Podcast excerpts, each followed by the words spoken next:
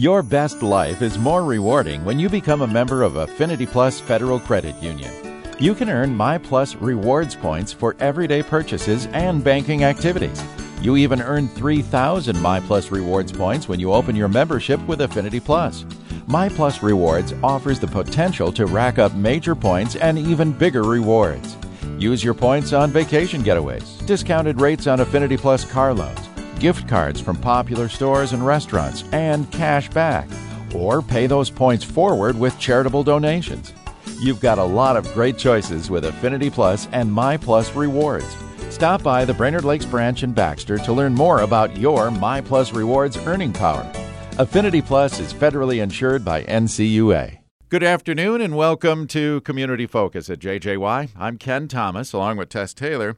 Today, our guests are from Camp Ripley. We have Brigadier General Lowell Kruse with us. He is the Camp Ripley Senior Commander. And Mr. Tony Housey, Camp Ripley Public Affairs Office. Gentlemen, first of all, welcome to Community Focus. Thanks for having us. We're excited to be here and be part of your um, program. Well, Brigadier General Kruse, uh, what an honor to have you on our show today. Yes. Well, I think the honor's mine. Um, the chance to reach out and communicate to our public is always um, one of the, the most important missions that I have personally here as I represent the Minnesota National Guard and continue to be the senior commander on this beautiful installation that we have in central Minnesota. Yeah. So let's start with uh, what is going on now. Uh, has your mission changed? Uh, what, what is happening at Camp Ripley? Well, well, I would suggest that for the last two months, we haven't done a, a lot at Camp Ripley. We've been in kind of a holding pattern. Obviously, for the Minnesota National Guard, uh, we were considered essential by the governor, so our employees have continued to come to the camp, and we continue to do all the things that we normally do to keep the installation running. The installation's a small city, and I have all the little elements that any other city would have from a Department of Public Works to, you know, um, people that do scheduling and billeting and hotel operations and all sorts of things like that. And those employees have continued to work through this whole pandemic emergency. We have had some people coming here to train in a limited number but obviously, for the majority of our Minnesota National Guardsmen, their training has changed from in person training to doing a lot of training the last two months online and um, at their home of record while we've been waiting for the clearance to start to congregate and operate in what the new normal will be, whatever that is, yeah. in our future. Yeah. Now, initially, some Guard members were called out on flood duty as this whole thing started, if I'm not mistaken. I would assume yep, that is a, that is done. Small, we had a small element up in Oslo, Minnesota, um, supporting them. They typically have a problem every spring when the Red River rises, and we um, help them get in and out of their town on one of their major roads that gets flooded. Um, we end up being part of the team that keeps them safe as they trans, you know, that as they move in and out of town, mm-hmm. the little town of Oslo. Right. So uh, I, I would imagine you have to remain ready through all of this, don't you? Yes, you know, and that was part of the, you know, being ensured that we're part of the essential force for the state. Um, my mechanic, you know, I have about 200 mechanics that come here every day and work on the Minnesota National Guard equipment. They've been here on a daily basis, continuing to um, improve the readiness and repair and maintain all our equipment so it is ready when the governor or the president needs us in any manner. Um, we've got units that are preparing to deploy overseas. We've got units that are preparing to go to major training exercises across the nation, and you know our business can't take a two month break no. and expect that that's state readiness is the same. Mm-hmm. Are you guys staying healthy? Are you doing temp checks and that kind of thing, using PPEs? What's that picture look like? Uh, from the PPE point of view, we obviously are following the CDC social distancing guidelines whenever we can. Mm-hmm. If we're in a situation where we can't and we've got to put people inside of a six foot circle, they're all wearing masks.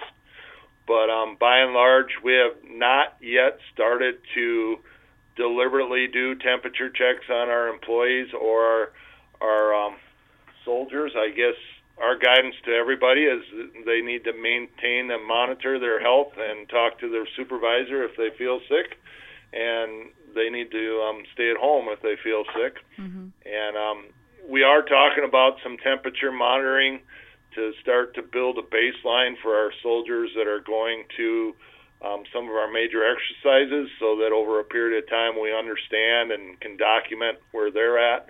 But we haven't started any of that deliberately. So you must have a plan in t- place to uh, uh, for when things start to return to normal. It sounds like w- in every endeavor, this is going to be a slow return to normal. Is that kind of what you're planning on as well?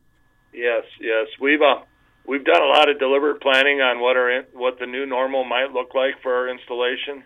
You know, if, as long as we're under the threat of the virus, we're probably going to have to change how we house our soldiers. So we've we've looked at you know decreasing the number of soldiers we can put in any uh, of our um, barracks and things like that, so that we can understand, you know, how that capacity fits inside of the CDC guidelines.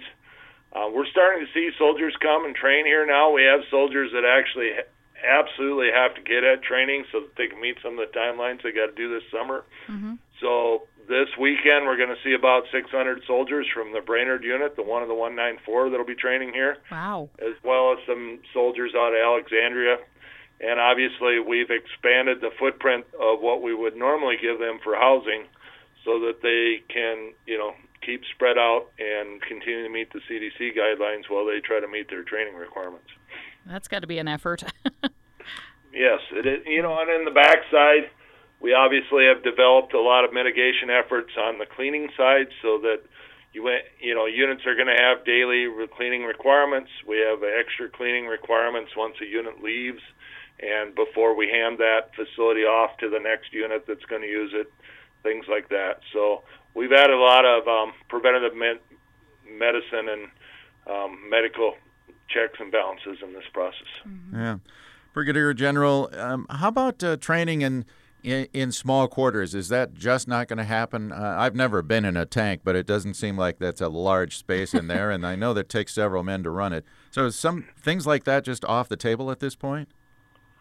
Not necessarily. I think what we're trying to do is establish a level of security that the people that are training are not infected and um, you know that's based on how we you know we we're doing active questionnaires with our soldiers on have you been exposed to anybody that is positive within six feet?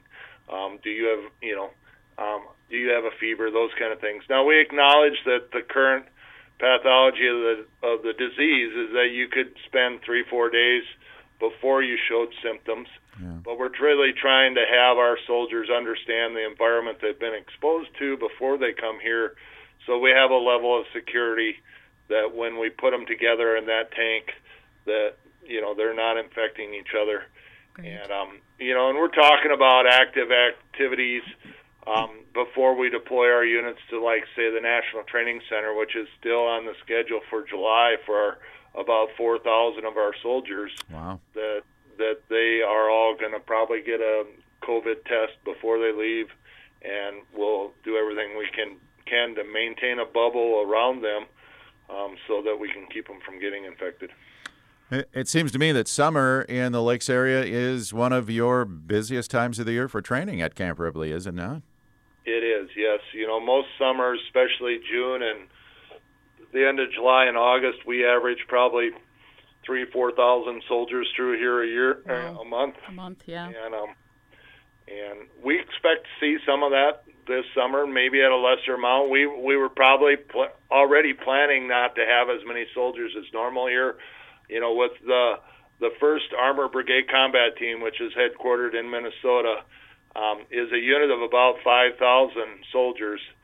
Well, that 5,000 is about half of the total strength of the Minnesota Army National Guard. Oh, wow. They were all slated to go to California for an exercise. So we already knew that about half of our normal training load was not going to be here this summer.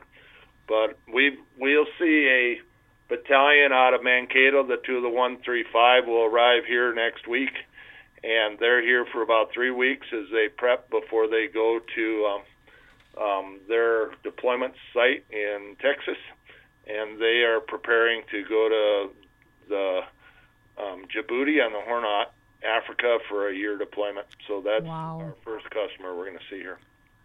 That's amazing. Mm-hmm. Uh, I know in the past we've uh, talked to Tony about some of the guests that come from Norway and other places. I would imagine those types of things are off for now, or Yeah, we were scheduled to do the Norwegian exchange um, about two weeks ago. uh, Oh. I was just laughing. If you go on the Camp Ripley Facebook page right now, you'll see that my my staff that normally handles that um, Norwegian exchange event every year we do a picture in front of our historic camp gates with all the Norwegians, and this year um, my staff recreated that in the time period that the Norwegians would have been here. Um, without the Norwegians, Oh. with with the message saying that we missed our friends from Norway. So I thought that was a pretty cool note this morning I'm gonna have to check that out. our desire is to um, you know figure out how to operate in the new environment so we can have our Norwegian friends travel here next next spring. Um, I, we're set to have that event occur in March or April next year again, and and we will return to normal, and that's part of it. Absolutely. And I know we'll get that vaccine developed sometime, so uh, then we return to normal. For our listeners in the Lakes area, are we going to be hearing some uh, big guns going on here, uh, even if there maybe isn't quite as many soldiers? Yes. So um, for sure in July, um, our one of our field artillery battalions was slated to go to Canada for a three-week exercise in July, and they got told recently that they have to reschedule their training to have it occur here at Camp Ripley this summer. So they'll, the one of the 151 field artillery out of Montevideo will be here um, for a couple weeks, the end of July, August. okay. Um, obviously, we've got other artillery units spread throughout the summer that'll be here as well. So our normal noise production will be about the same as normal years. Um, the brigade itself, with it going to NTC, we won't have as much tank firing as normal, but we do have several artillery units that are coming um, June, July, and August. Okay, good. Some normalcy. yeah, it's Well, the sound of freedom will float over Brainerd every Yes, once in absolutely. Well said. Well said. And how about the airmen? Because I know uh, another thing uh, some folks look forward to is some of the military aircraft that we see over central Minnesota. Will they be training as well? Yeah, they were. If you were here last night, they were training here pretty hard till about ten o'clock. Oh wow. Um, the C-130 wings, um, you know, we have a reserve and an Air National Guard wing in Minnesota. They continue to come here and train um, two, three days a week, and I don't see that changing through the summer. They obviously ebb and flow in their deployments, but um, right now, I even when they're deployed, they still have aircraft back here that are working, and part of that is because one of the units is a reserve unit and one is an Air National Guard, and they they rarely are both gone at the same time. So you'll see C-130s circling around Camp Ripley throughout the summer, or um, almost on a weekly basis. All right. And uh, Brigadier General Kruse, uh, how about uh, the fact that I know over the years you have uh, allowed others to utilize those uh, fantastic facilities? I think from Boy Scouts to the State Patrol. Uh, do those Snowplow drivers, partnerships uh, remain in, in operation at this point? Yeah, the they do to a certain extent. Um, the State Patrol conducted their uh, annual um, cadet um, academy. Um, it started in January, and they they accelerated their training plan so they could graduate early. Normally, they graduate in May. This year, they um, they graduated in April, and that acceleration in March and April was they consumed all their weekends where they would normally go home to see their families. They were here training Wow. which allowed them to to graduate their class of cadets. I think they had around 30 new um, state patrolmen that they um, created out of that process. Right now, um, starting here about two weeks ago, the DNR Academy, their conservation Oh. officer academy, occurs here every year as That's well. right. I think they have 12 to somewhere around 12 or 15 students in that academy this year again, and um, they'll be done in the in the August time frame, is my understanding. So those partnerships remain. Um, I've yet to see what the Boy Scouts and you know some of the Civil Air Patrol camps and things like that look like. Um, mainly because you know I don't I don't see that happening until we see a virus. uh, or see a um, vaccine, I guess. Yeah. But we'll see what happens. Um, the Minnesota National Guard every year hosts its own youth camp, um, where we bring our own, you know, 10 to 15 year old kids to um, a, a week long camp here on base. Um, that camp this year, they they just told me this morning, has been um, canceled for the year. So Hmm. we'll have a bunch of kids that are sorry about that. Yeah. This week, so. Yeah. Bummer. Well, like you say, uh, safety is of the utmost importance at this point until we get that vaccine. So, uh, in the meantime, uh, you're ready to go, and uh, um, I guess uh, anything else that, that we should know about as far as what's happening at Camp Ripley at this point. No, the message is your National Guard is strong, um, well prepared to respond to what the governor needs over the next month. We'll see. We expect to maybe have to respond to some new situations um, regarding the COVID piece as we move forward. Camp Ripley is um, it it it never has looked better. I guess maybe that's because um, we've had a month extra to get the place even better looking for our normal summer traffic. Mm-hmm. Um, but um, we're we're ready to receive our training audiences as they come in, and prepared to um, to bring them to a level of readiness where they're ready to respond to Minnesota's worst day or our nation's worst day, whichever um, they need to be. Well, we thank you for that very much so. It's been a great pleasure to have you on the show today, Brigadier General Lowell Kruse. We wish you all the best, and again, thanks for being part of the show today. Well, I was excited to be here. Thanks for having me. And thank you, sir. Yeah, and Tony Housey, thank you as well for uh, joining us today, and uh, we'll look forward to talking to you again next month. Sounds good. Thank you. All right. Thanks, gentlemen. Gentlemen, thank you very much.